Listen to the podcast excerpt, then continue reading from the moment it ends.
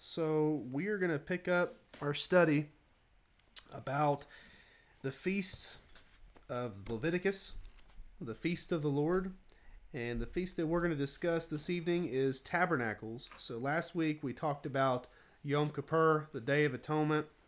We discussed how that, in the chronological layout of prophecy, refers to the judgment that's going to take place during the Great Tribulation, the day of Jacob's trouble and how there's going to be a separation of believers from unbelievers at the end of that time period.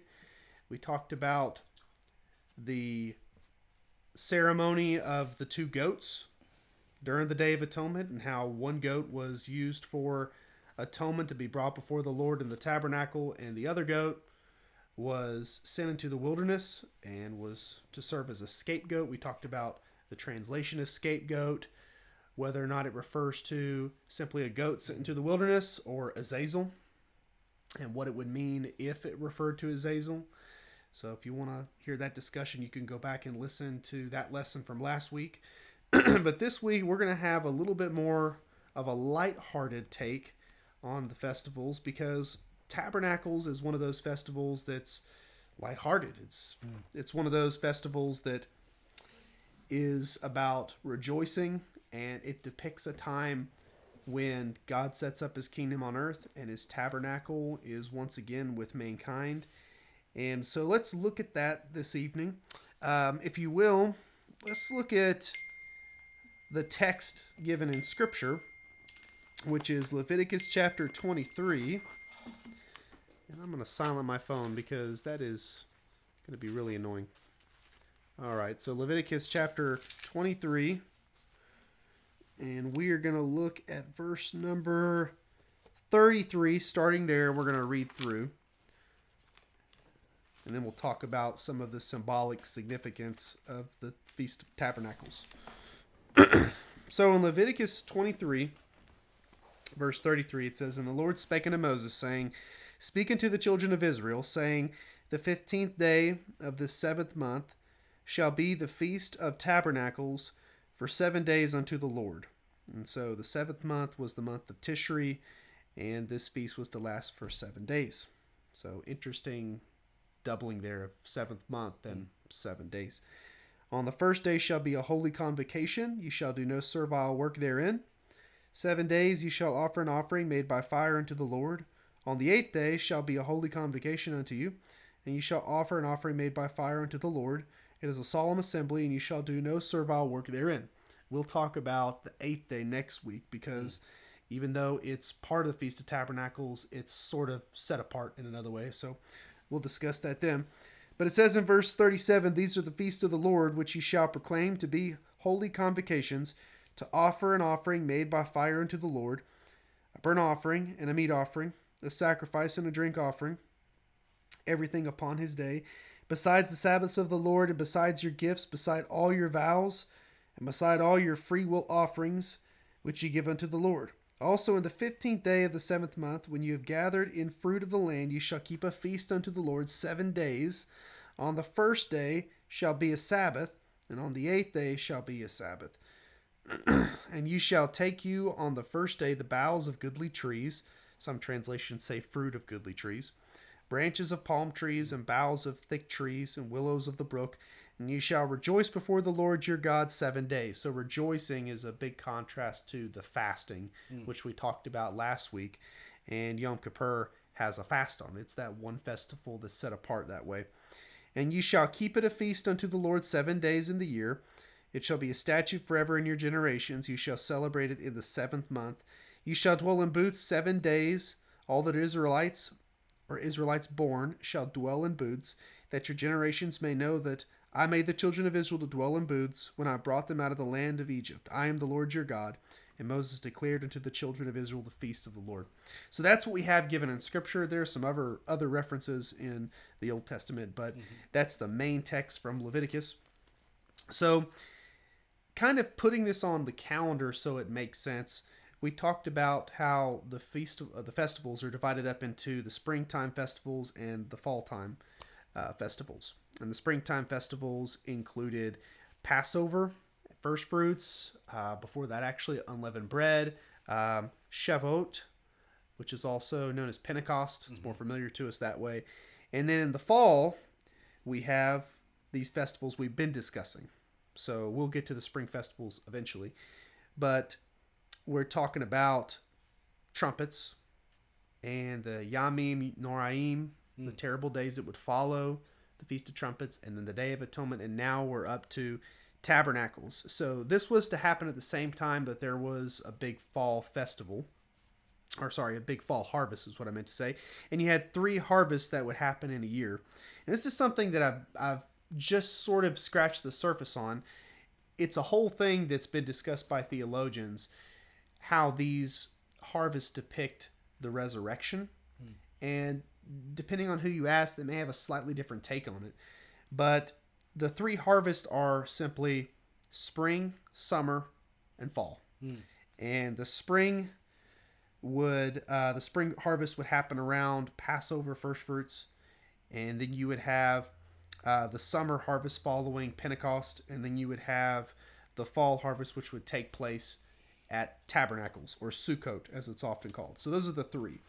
And so again, depending on who you ask, they might they might tell you that the harvest represents the resurrection in this way. So you have Passover, um, which takes place before the Feast of First Fruits, and so Jesus, he resurrected from the dead Sunday, first fruits. So it would have been on the same day, and the priest would present a wave offering to the Lord. And so when Jesus comes up from the grave, he sort of waved before the Lord, accepted by the Lord, his sacrifice is accepted. God the Father clearly indicates that since his Son is not left to be corrupted in the grave, physically speaking, that he has been uh, accepted as our atonement. And so the springtime harvest would relate to Christ. And at that same time that Christ was resurrected, it says in Matthew 27 that others came out of their graves.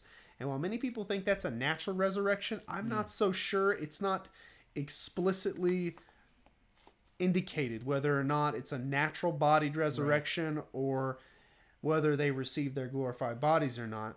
If it is part of this first fruits concept, to me, it would seem that they would be in their glorified bodies because Jesus is the first fruits of the glorified resurrection that we will participate in. And so, if those people that came out of their graves were resurrected as a type or sorry, a fulfillment of the type of first fruits, Right. then I would assume that they did receive their glorified bodies. So who received them? Like who was it? Um, we we don't know. We simply don't know who received their glorified bodies or who period was resurrected. And the Bible doesn't give us that information, so I guess we don't need to speculate on it.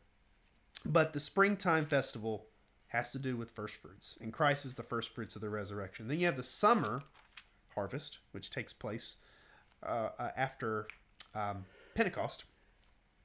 And so some people think that that pertains to the church. And so the next phase in the resurrection will be when Christ comes back for his church at the rapture. So you have the springtime festival, that's Christ, the first fruits. Then you have the summer harvest, and that is us, the church, being raptured and resurrected. And then you have that last harvest, the fall harvest, which is going to happen even after the rapture, after the church age comes to a close. So that would be tribulation saints, and I suppose that would also include uh, saints who lived during the millennium. The Bible says flesh and blood cannot inherit the kingdom of God, the eternal kingdom of God, therefore, um, is only something one can experience if they have a glorified body. So those millennial saints, I assume, are going to have to have glorified bodies to enter into that new heaven and new earth. Mm-hmm. So while the Bible doesn't explicitly mention their resurrection, I think we can assume it. So maybe that would also fall into the category of the fall harvest. But again, that that's that's something that's debated on. I think that it makes sense, but we can't really say for sure one way or another. But let's talk a little bit more about tabernacles. So let's discuss some historical significance for tabernacles. So first, hmm. tabernacles commemorates them being in the wilderness, living in tents. But not just living in tents. I think it also has to do with they lived in tents and God lived in a tent. So they, they were all living in tents and God tabernacled among them. So tabernacles for the Jews looks to the return of the glory, that Shekinah glory that left the temple as described in Ezekiel 10 and would return. And God would once more tabernacle among his people. The temple would be rebuilt, Right. which was destroyed long ago, and he would fill that. And so this does picture the millennium when Jesus comes back. The temple's going to be rebuilt. He fills the glory. Just as in Ezekiel it describes the glory of the Lord leaving, it describes the glory of the Lord coming back, and that's clearly referring to Jesus.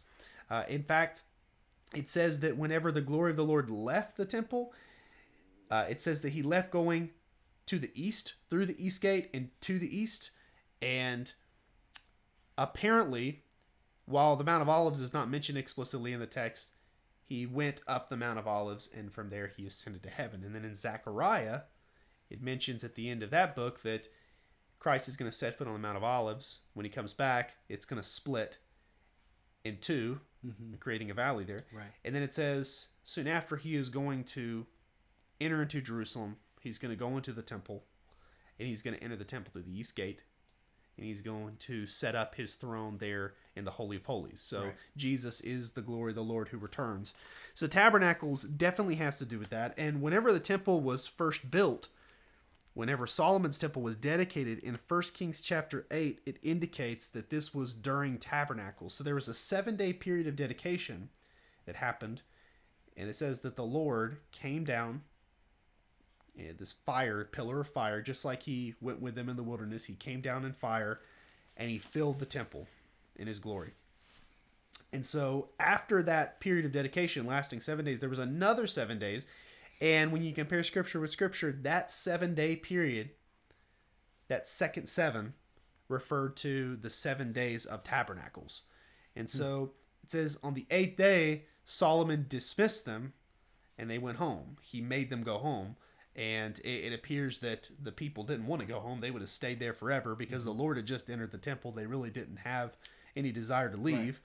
And it's kind of interesting that whenever God sets up his tabernacle on earth, you know, we won't have to leave.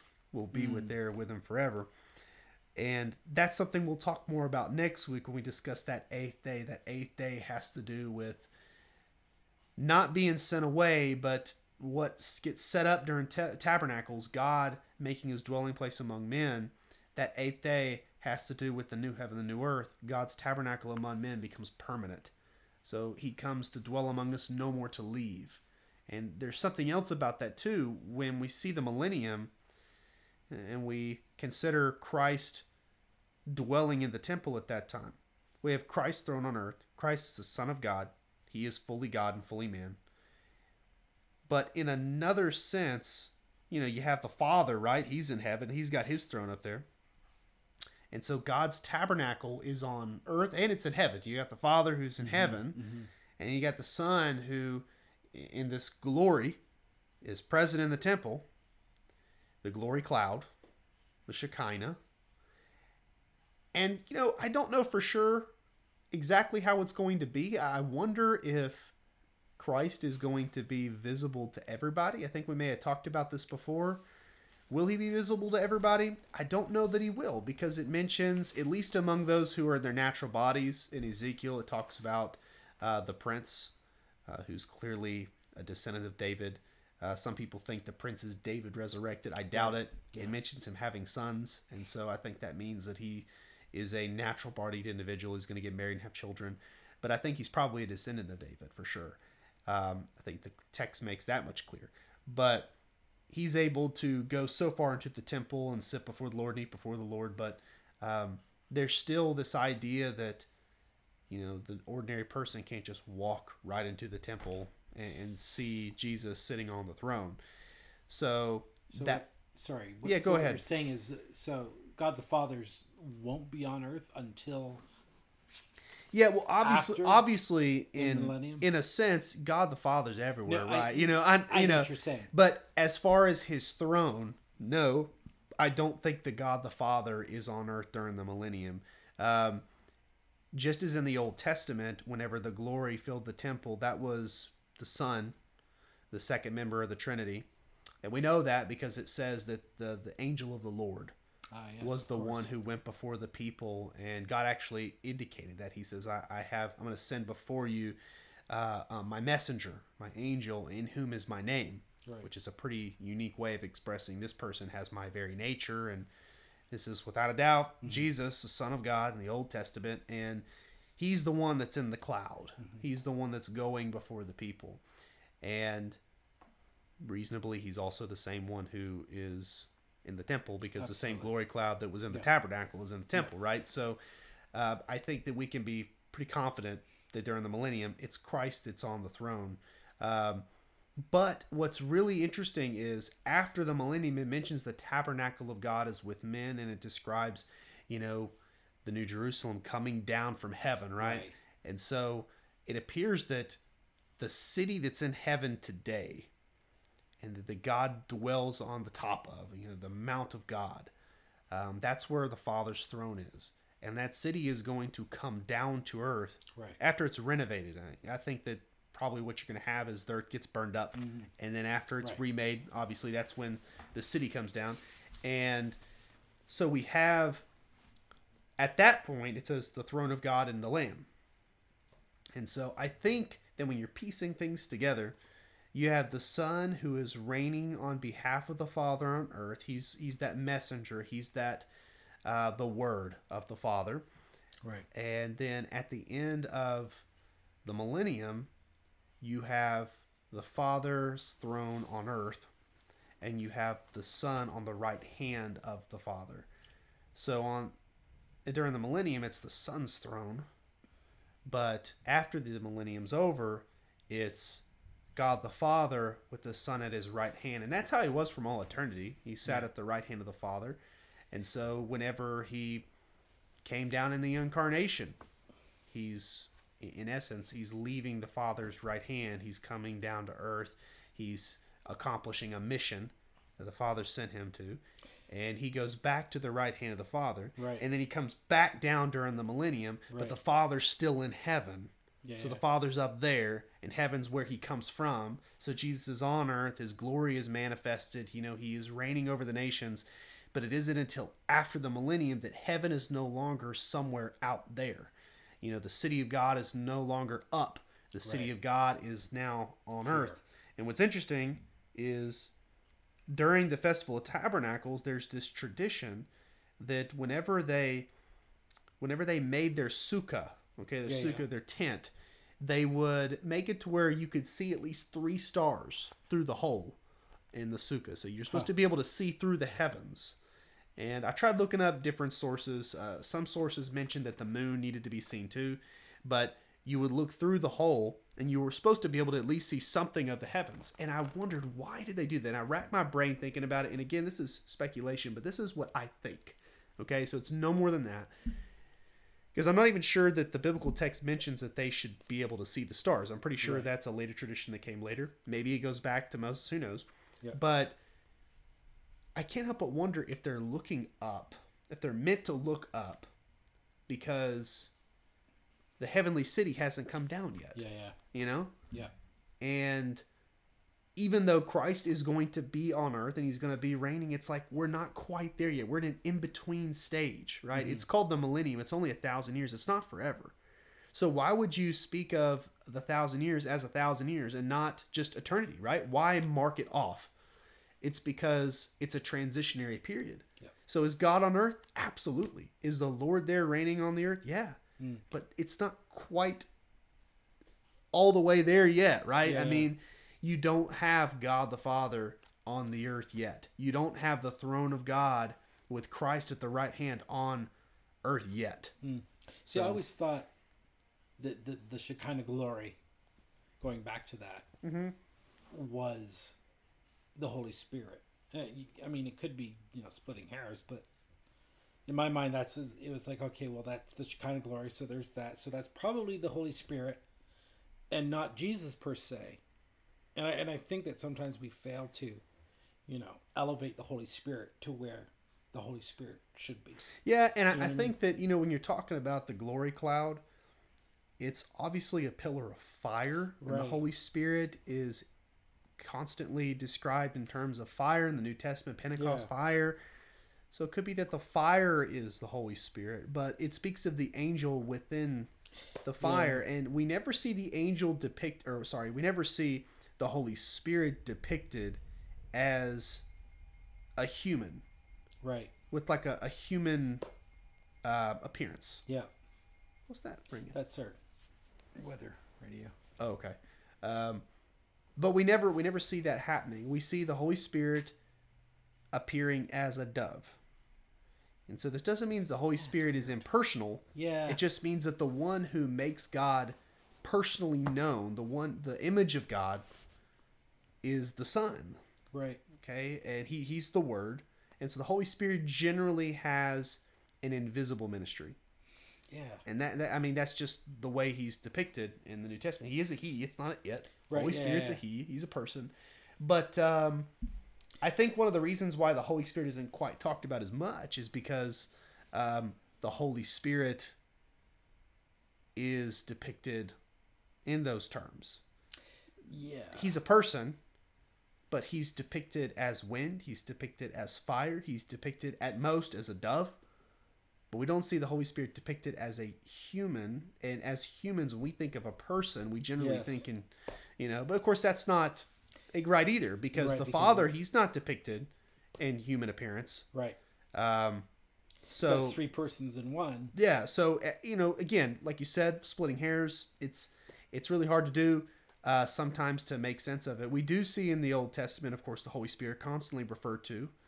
He's there, Yeah. um, and the Holy Spirit's one with the Son. The Son's one with the Father. Anyways, we are talking about Father, Son, Holy Spirit. In general, and I and I've again I've studied this a lot, and I still don't have a full understanding of it. No theologian does. No human being does.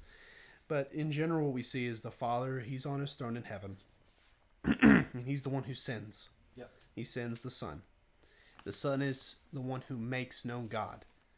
Um, not just in terms of knowledge, but also he makes God the Father known visibly. So we see somebody personally. He interacts with us personally. Right. In the Old Testament, he takes on a human form, which is easy for us to understand. In the New Testament, he takes on humanity literally. And then we have the Holy Spirit who empowers, he guides, he he works behind the scenes, he guides us into all truth. He's a counsel. He's just like the Son, but he can't be seen. And so while the Holy Spirit indwells us now and he's with us, it's in effect the Son being with us mm-hmm. because the Son and the Holy Spirit are one, just like the Father and the Son are one. Right. But Jesus is visibly speaking in heaven right now. Right. And the one who's making him known is the Holy Spirit. Yes. And so it, we, we see this, it's like a cascade effect, you know, and, Yeah. and the Father, he sends the Son, but then uh, he says, when I go back up to heaven, the Son says that I'm going to send you the Holy Spirit. So it's like the Father sends the Son, the Son goes back, he sends the Holy Spirit. The Son testifies of the Father, the Holy Spirit testifies of the Son. The Son takes what's given to him from the Father, the Holy Spirit takes what's given from the Son. it's like that diagram. yeah, it's right, it's like it's it's confusing, yes. right? I mean, there are clear cut distinctions, yes. but you can't really find the beginning or the end of them. No. And and it's it's like a Celtic knot. You know, Right. you see distinct lines, you can follow the pattern, but again, you're never able to find a beginning or an end. That's It- because they're eternal, they're timeless. Yeah. But uh, talking about uh, tabernacles again, another interesting aspect is tabernacles is just sh- showing that it's a transitionary time. They traveled in tents, knowing that that was not going to be how it was forever. They traveled Mm. in tents as they were on their way to the promised land. When they got to the promised land, they would build their dwellings, you know. And so this time period during the millennium, it is a transitionary time period. It's like we're settling down, but we're we're, we're settling down only for the thousand years because at the end of the thousand years everything's going to be changed i mean the earth is going to be burned up god's going to make a new one and so just as the israelites were on their way to something god was with them yeah. But they were on their way to something. God will be us the Son will be us but we will be on our way to the new heaven and new earth. So the tabernacles doesn't represent eternity. Tabernacles just represents that time where the kingdom is set up and god lays the foundation for what he's going to build upon later. Um, but let's talk about the four species. The four species are four different types of plants uh, or branches that are commanded here to be taken and to be used for the making of these booths or these these sukkot, uh, the tabernacles.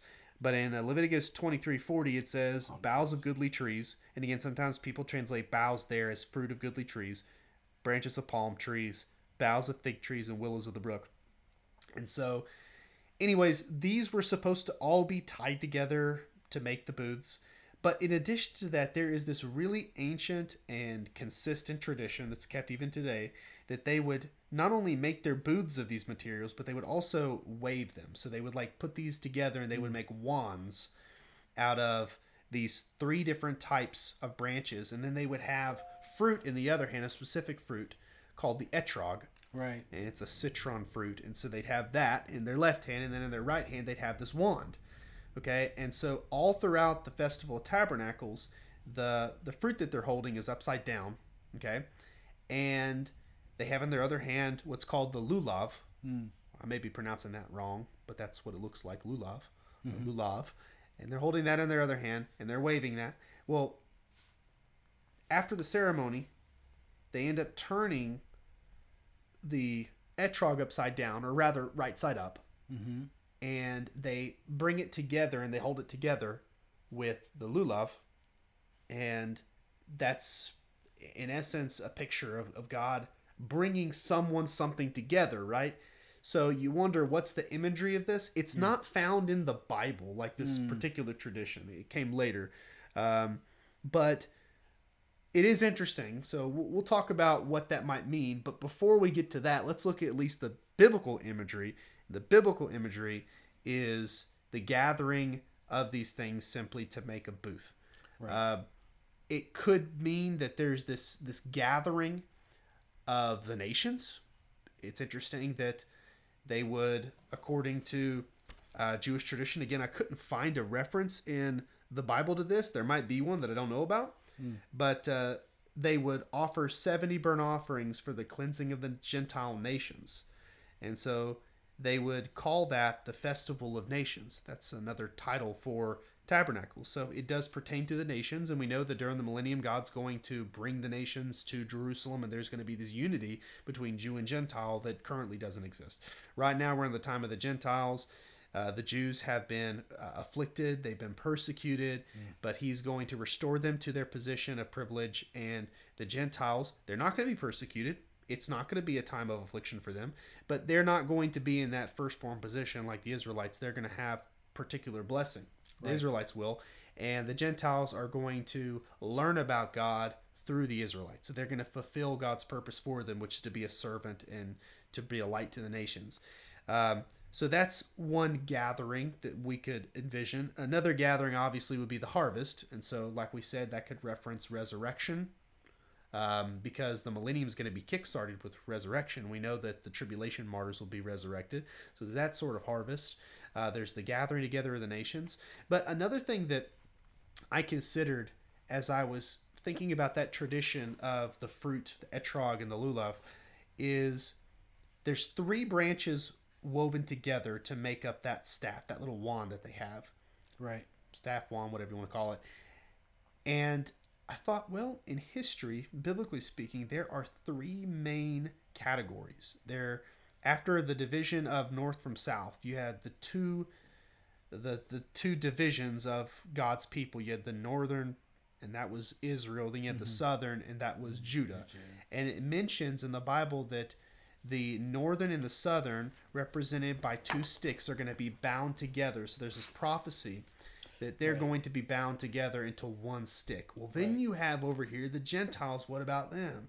Well, it's interesting that the lulav is three. So as I was thinking about that, I, I couldn't help but wonder perhaps this is, if it's an authentic tradition, could it be representative of northern kingdom, southern kingdom? So Israel's united, and then Israel's united with the nations Yeah. because we all have a common ancestor in Adam and we all have a common savior in Jesus. Mm-hmm. Well, then what about the fruit? It's interesting that the fruit, the etrog, is supposed to represent the heart, and it's perhaps chosen because it resembles a little bit what a heart looks like, and it's turned upside down through the ceremony, and then at the end, it's it's turned right side up, and then it's brought together. So you can't help but wonder if that heart rep- resembles, um, or sorry, represents. Get my word right the heart of man. And so what we have in the millennium is we have the Jews and the Gentiles, they're united together. But the heart of man is not fully made right with God yet. because we know there will be rebellion all throughout the millennium. And when, when I say all throughout the millennium, it may not be on a large scale. The Bible Right. doesn't say there's going to be war. I mean, there will be complete peace, right? It's Yeah. going to be a golden age, but there still will be rebels. And then at the end, there's going to be that great rebellion called the Gog and Magog rebellion, or we might refer to it as Gog and Magog 2, or revisited, right. you know? But the idea is the heart of man is not turned right side up and fully uh, restored and reconciled to God until after the great white throne judgment when unbelievers are removed into the lake of fire and the new heaven and the new earth is inhabited by by mankind as God intended mankind to be. Um, on earth, there will still be seeds of rebellion throughout the millennium. It won't be until after that that there will be no more rebellion. And so I can't but wonder if throughout the Feast of Tabernacles, the having that fruit turned upside down and separated from those three branches mm-hmm. that are woven together, if that represents like during that time period represented during the millennium, you're going to have this unity among the nations and the Jews, but mankind's not quite right with God yet. We're close.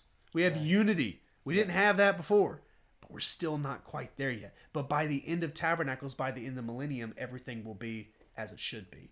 So again, that's just me. I've not heard anybody say that. I'm always nervous when I share something that I I think of and I've never seen anybody else mention because you know, again, as I've heard it said by many people before, if someone's never thought of it That's before, then you're probably Chances are you're wrong. chances are you're wrong. So you know, maybe there's someone out there the that said it, but I haven't read it yet. You know, Right, but on the other hand, I mean, we are in in the time of that things are being revealed. That's true. That's true. But you know, when it comes to this stuff, it is speculation because we're dealing with, in this case, a tradition that comes Right. later, right? If it is authentic, and that's a big if, Sure. it's still not interpreted for us. Like we, we Right. don't have information in God's word to tell us what it means. So I think it's curious. Sure. That's all I'm saying. Yep. Okay, so those are the four species. That's what it's called. Those those four things. Okay. We just talked about it. And the booths, we talked about what those symbolize. We talked about the millennium. Now, the last thing I want to talk about as far as tabernacles is Christ's birthday. So, when Jesus came down to earth the first time, he tabernacled in our midst. And the tent that he tabernacled in was the tent of his body. Right. So when he tabernacles in the millennium, his tent will be the temple, and he'll be in that. But when he first came, he tabernacled among us in his body. And in fact, in John chapter 1, verse 14, the Greek verb skenao means to tabernacle, to pitch mm. his tent among us. So when it says he he dwelt among us in the King James, that's right. not wrong, but it comes from the idea of a tent. When we think of dwell, we don't necessarily think of a tent, right? We think but yeah. that word has that connotation. So he tabernacled among us. Now, that doesn't prove that when Jesus came and he was born, that he was born on tabernacles. However, there is some evidence for it. And this is one of those things that I know I, I didn't come up with. Hmm. Okay. I've definitely heard many people mention this. So I'm going to share with you a little bit of the evidence. Okay. So, based on the timing of John the Baptist's birth, Right. and we can guess that based on when Zechariah went into the temple to offer at the altar of incense right. and how he went back to where he lived. And we can assume that Elizabeth conceived relatively sh- shortly after that. Sure.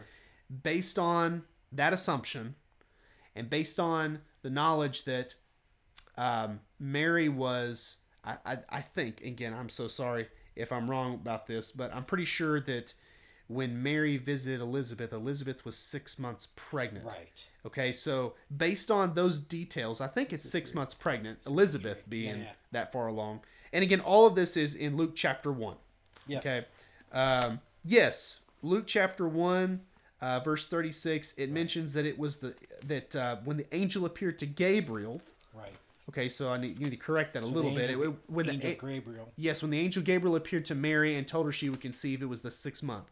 Now, I doubt that there was a long time period following that conversation in Mary conceiving. Okay, Right. You might assume that, but I doubt it.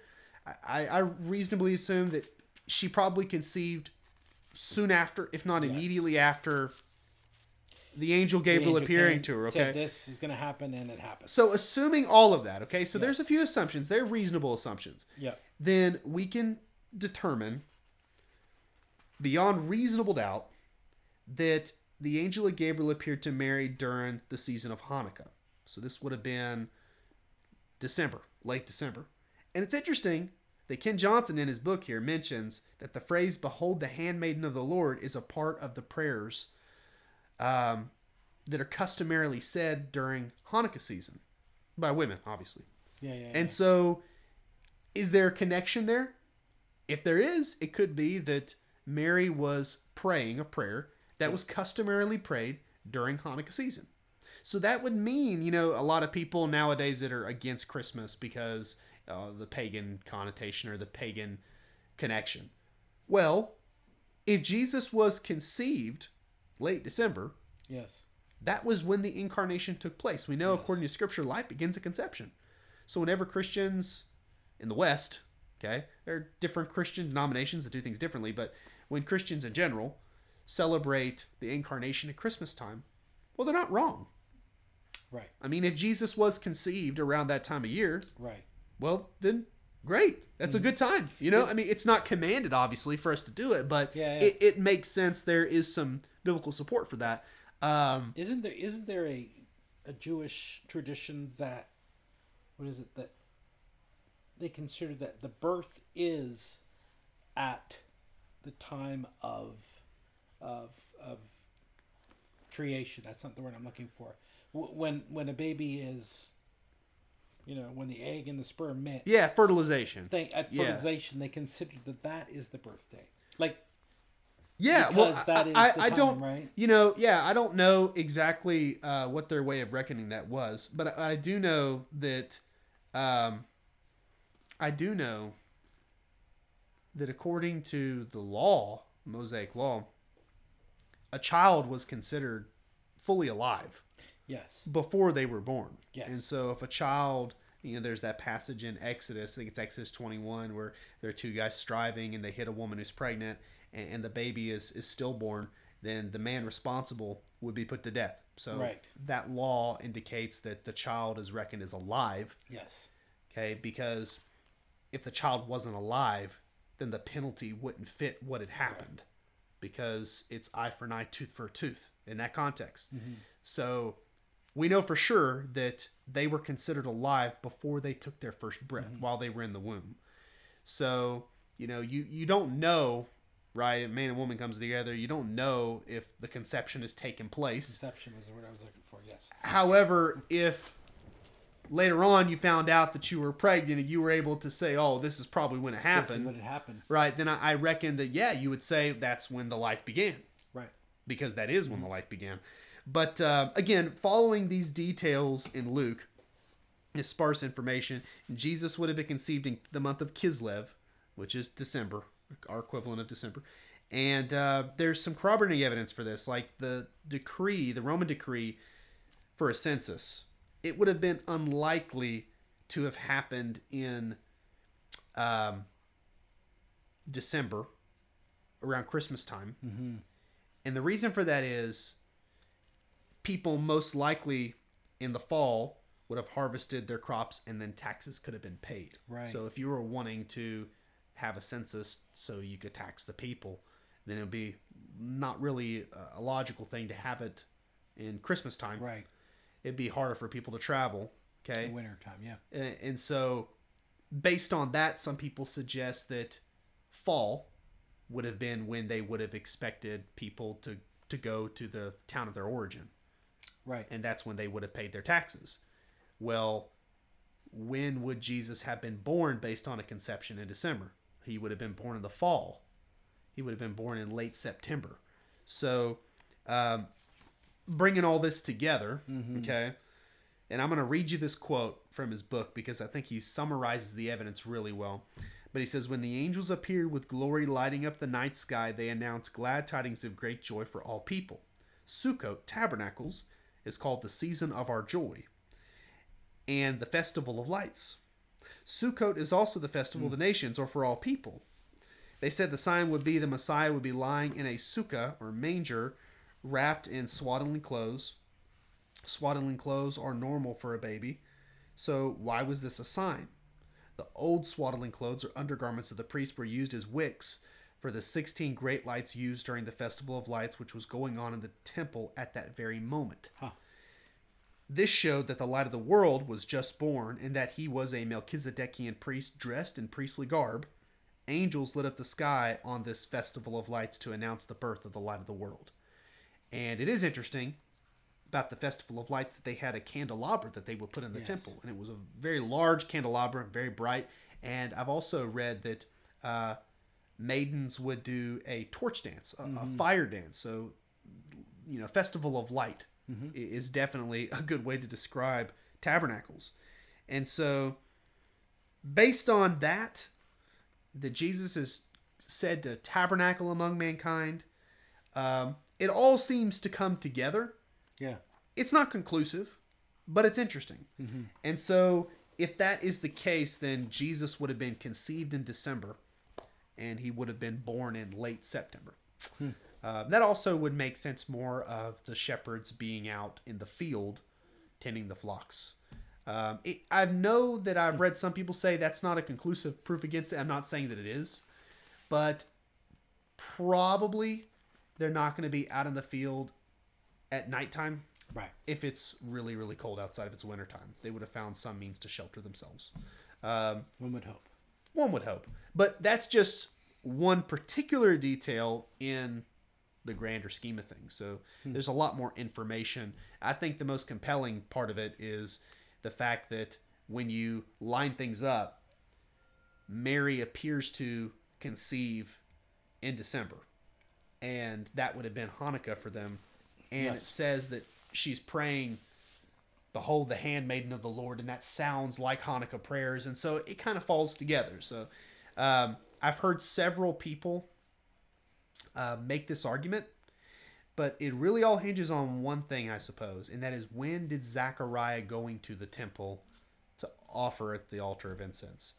There are a couple different ways you can look at it. Um, some people think that they would go into the temple and they would serve these different orders a priest. They would go into the temple and it would be once a year for two weeks. Mm-hmm. And then some people think that they broke that up to where they would serve two weeks, but they weren't back to back.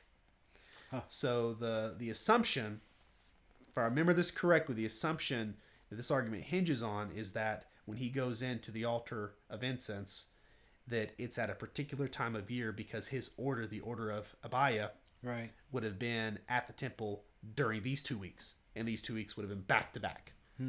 And so, if they're not back to back, the question is, well, was it this time or was it that time? time, right? Right, And then, right. and then you would have two completely different theories as to when Jesus will be born. Right. Uh, you would have to say you got a 50-50 shot of getting it right, you know. So, anyways, that's what it all hinges on. But it is it is fascinating to think about, and it is also fascinating that in Zechariah it mentions at the very end of the book that during the millennium, all nations, that includes us, all nations will go up to the temple and Right. we will keep the festival of tabernacles. Yeah. And so, what if it was Yeah. Jesus' birthday? You know, what if that was what it was? That's interesting. If Tabernacles is Jesus' birthday, then every year we're going up there and we're celebrating the birthday of the Lord. I just think that that's kind of neat. Um, either way, we're definitely going to be going up and celebrating it, regardless of whether or not it's the birthday of the Lord Right. but it would fit especially since jesus did tabernacle among us and at his birth he was in a manger which the word used um, is also used in the old testament right. to refer to a tabernacle or sukkah he mentions that here um, ken johnson in his book says jesus was born in an animal stable in genesis 33 17 we see jacob built a stable for his animals this same word used in that passage is the word used for a sukkah or a booth used during the festival of tabernacles and so um, he argues that the manger that jesus was in was a sukkah and that would have been constructed for the purpose of the festival of tabernacles so That'd be interesting. it would be interesting. Again, there's a lot of there's there's a there's a lot of ifs, Yeah, but yeah. Yeah, there's always there's also that whole thing about him him being born in the um the what is it from uh oh man I just lost it That's being- okay. I lose it all the time. yeah I know but it, when he was born in, in the thing where they where they keep the sh- the, the special sheep that are uh, destined for um, sacrifice Yeah. Um, and that is the um, You mentioned that before. You and Christy had mentioned that, and I, I remember really talking about that with y'all a while back. Stuff, and it talks, and it's from um, man. I mean, it's going to be listening to this after. Is going to be yelling, yelling at me to say it's Is that- this. Is that a reference to what they would they'd they'd wrap the the lambs in the swaddling clothes? Is Yeah, that's what you're talking about? Yeah. Clothes and the fact that all that. Yeah. So is it? Is it? I get it. If it's Micah or is it Malachi? Micah is what mentions Migdal Eder. Migdal Eder. Yes. Yeah. That's exactly right. Yeah. Yeah. So And that's not where that's not where he would have been born. That was outside of Bethlehem though. Correct. And that's where the shepherds were. So they were outside Bethlehem and Migdal Eder where they were watching the flocks that would have been dedicated to sacrifice in the temple and that's when the angels appeared to him in the field and and told him and that's But the prophesied. Migdal Eder was the tower, right? Yeah, it was the a tower, of yeah. the flock. It was out it was out in the right, field. that was out outside of Bethlehem. Mm-hmm, yeah. and so therefore, if he if there was no place to stay, they could say, "But you can go stay here at the tower," That's that's and that possible. would be a manger as well. That's possible. It, it mentions in Micah that his birth would be proclaimed from Migdal Eder. So the way I've read it is that that was fulfilled when the angels appeared at Migdal Eder Right. and they proclaimed that Christ is born and we will show you where he's laying. So he's already laid down somewhere. Yeah, yeah. He's already been born. They've already got a place for him at that point. Hmm. And so they traveled from there to to that location, right? And talking about that, the birth of Christ, it, it mentions, and again, I, I wish I would have had this reference. It's not something I'm prepared to talk about, but Okay. in the Old Testament, there is this this interesting story about how David grants some property to a fella Right. in Second Samuel. I don't remember the guy's name. And later on in the book of Jeremiah, it mentions that this person's home that was granted them, that property that they were given from David, was turned into an inn. And so, what I've read, what one theory is, is that David may have granted property that he had in Bethlehem to this person. And this person later turned it into an inn. And so the inn that Jesus, there was no room found for him to be in, right. that inn was actually family property at one point. It would have actually been literally a house of David Right. which would heighten the irony, of course, of the whole situation that um, there was no room for him in a house that in ancient times belonged to his ancestor To David. his family. Right. So Yeah, again, absolutely. that's that's another. Um, it's not a conspiracy theory. It's just a it's a fan theory. Sure. If you're a fan of the Bible, you like to discover little nuggets like that. So it would it would certainly make the story even more ironic. But um, Yeah, the, the, the other thing about the Migdal Eder thing is the fact that, you know, the, he- the, the the angels come to the shepherds out in the field, right, and they say, the Messiah has been born. Um, and where should they go to? You know, the the Lamb of God has been born. Where where would they go to?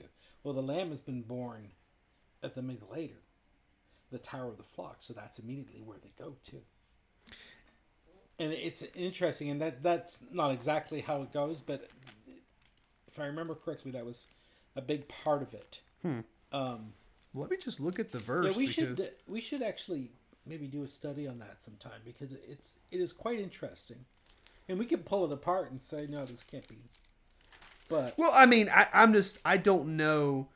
you I don't- guess don't it's it's where theory, where did they so Yeah, yeah.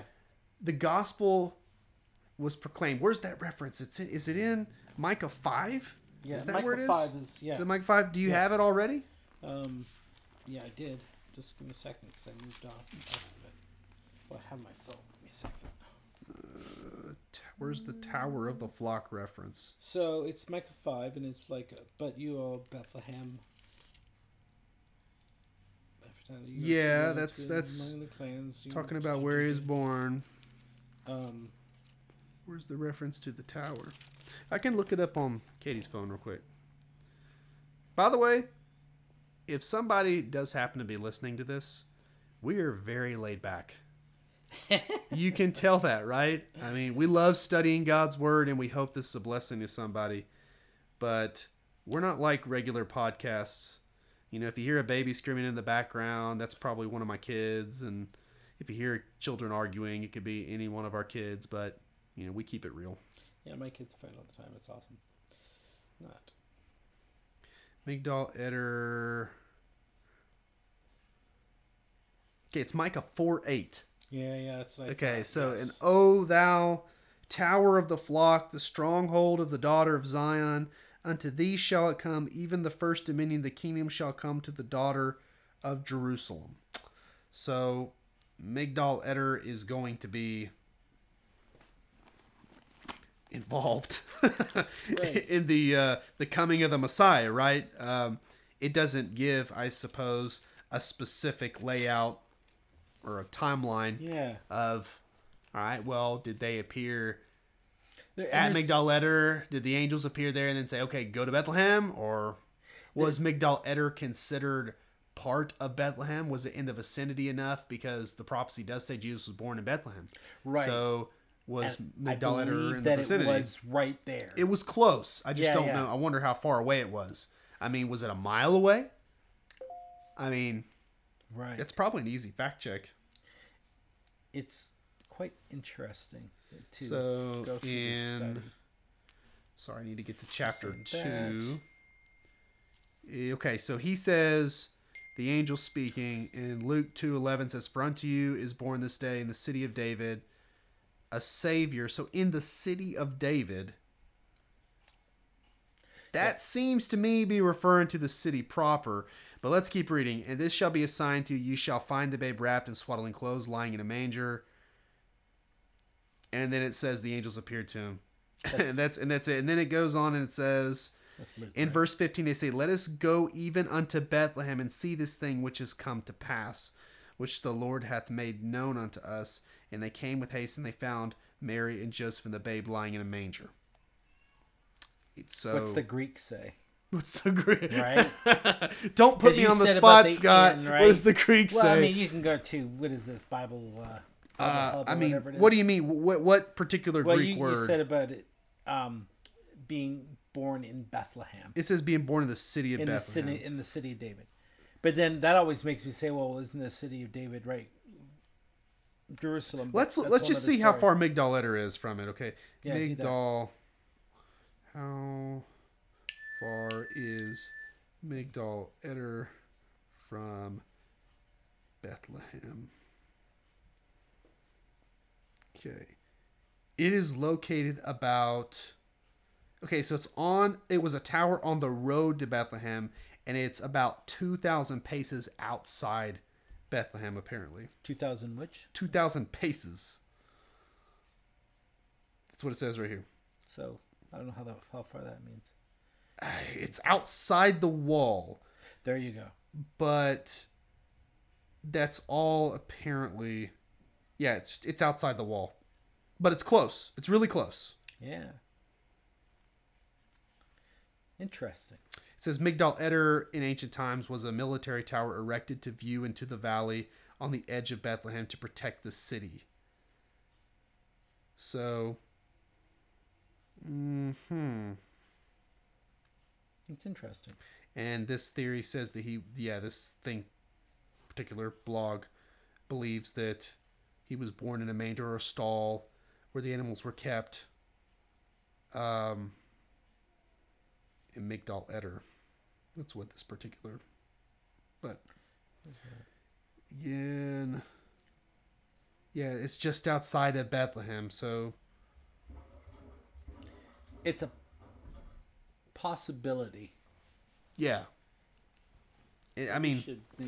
I guess okay. So my I guess it would be I envision when I read it, this is just me. When when I read it, it seems like if they are keeping the animals, Mm-hmm. they are probably grazing them nearby the tower. Maybe I would assume they're probably really close within sight of the tower. The field's right there. Right. And the angels appear to him and say, All right, the Messiah is born. And he's in the city of Bethlehem. They would have probably looked over their shoulder at the city and said, All right, Okay, where? Good question. Perhaps That's my point. Perhaps maybe they you know what I'm saying? they It's like- provided some supernatural sign. I mean, there there are angels appearing in the sky, so which is, I um, mean, you'll find a baby wrapped in swaddling clothes, lying in a manger, or cloths. So swaddling cloths are for the the lambs, so that they don't get damaged when they're born. Mm-hmm. Right? They keep them in actually keep them in these things. So where where where are these cloths? They well, let, be let's look up the word. I see what you're saying. Let's look up the word for the cloths. Swaddling cloths. We'll look up the Greek since you requested the Greek. I went there. All right, so Greek. Where's my Greek? wait, this There is the there. wrong. Okay. And uh, you'll find a baby wrapped in swelling cloths, and it's actually one long word. One long word. Uh, wrapped in swelling cloths, and it's Greek's fun that way. Esparganoiomenon. We sound really official right now Well, on this know. podcast. You know, Or from Georgie. come on. Uh, Um, let's see if I can do okay. Can you read that word? Esparganomenon. Hey, you did better than I did. I think that that sounded right, yeah, no, but who that's good. knows? No, it did. and that's actually a verb, and it means to wrap in swaddling clothes. There's actually a whole verb for it. Huh. See? Let's see what it means. Um, Yeah, let's go there. there are a few references, and the references in Thayer's Greek lexicon are not to anything Hebrew, but Euripides, Aristotle, Hippocrates, Plutarch, and others. Ooh. And according to Strong's Concordance, it's from sparganon, um, a strip from a derivative of the base of sparasso, meaning to strap or wrap with strips to swathe an infant after the Oriental custom. So Oriental custom. I don't know here if there is a particular reference to a particular type of swaddling clothes. But I'm eager to find some evidence for it because I mean that sounds pretty pretty interesting. Doesn't it? Okay, let me see what the commentaries say. Okay. Because it says this shall be a sign to you. Yeah. So it's a sign that they had found him, right? But again, he's he's lying in a manger. Okay, so it's it could be that everybody's dwelling in tents right now. If it's tabernacles, I mean, they could have just gone through until they heard a baby crying, and then they looked in, and there's the baby. Could have. That's what they were looking for. Um, of course, it was exceptional that a newborn infant son or newborn infant should be found not in a cradle but in a manger. But again, that would only be exceptional if a sukkah wasn't being referred to here. If it wasn't an ordinary tent built for tabernacles. And that so it could be though that it was a sukkah built for animals. It was a it was a particular tabernacle built for the animals too. And in that case, um, the word manger would refer to a place where the animals were kept. So let's look at the word for manger Yeah, good. and see what it says. Because if that if it was a place where animals were kept, they would just look for a place until they found where animals were kept. And if there's a baby kept with the animals, that would be. Um, manger. So the word for manger here that one. is fatne. It's a funny sounding word. and it means crib, manger. That's not helpful at all, Mr. Thayer. Um, according to Strong's Concordance, it's a feeding trough, a stall, a feeding box for cattle. So, according to a couple sources here, it is particularly referring to a place where animals were kept. Feeding trough. That's kind of weird. So, interesting. Let's see if there's some good word studies. Our ramblings are going to sound really funny on this. Well, it, I, But You know, hopefully, we- we- hopefully all- you will see that we are not just pulling this stuff out of a hat. We're Right. actually trying to dig. to dig into God's word and find the answers. So, but it is interesting. You always think in a manger, so we always think that they're in a this or that, right? You always think that the manger is the The feeding the building. Oh, the he's in, building. right? But it's actually See, that's what I'm saying. Like Ken Johnson over here, he apparently takes the view that manger is a reference. This is what he said. He thinks manger is a reference to a sukkah, but he doesn't really support it. He just says um, the same word used in the passage is the word. No, no, no. Um, sorry, I I think I may have taken what he said a little bit out of context. When he's talking about the Sukkah, he's making a reference to John 1:14. So that's a completely different passage. So he okay. so I got forget about everything we just said. That's why it's important folks to read what someone says very clearly. One fourteen is uh, dwelt among us, and we have seen his glory. Okay. Well, you know what, guys? What I think we're probably going to have to do is just study this, and if we discover any insights that we can corroborate with reliable sources, then we'll get back with you about it. But um, we probably need to go ahead and wrap up our podcast for this evening. And we will continue talking about tabernacles because we need to discuss the great day, which is the eighth day, the eighth conclusion. We're going to talk about that. So we'll get back with you next week.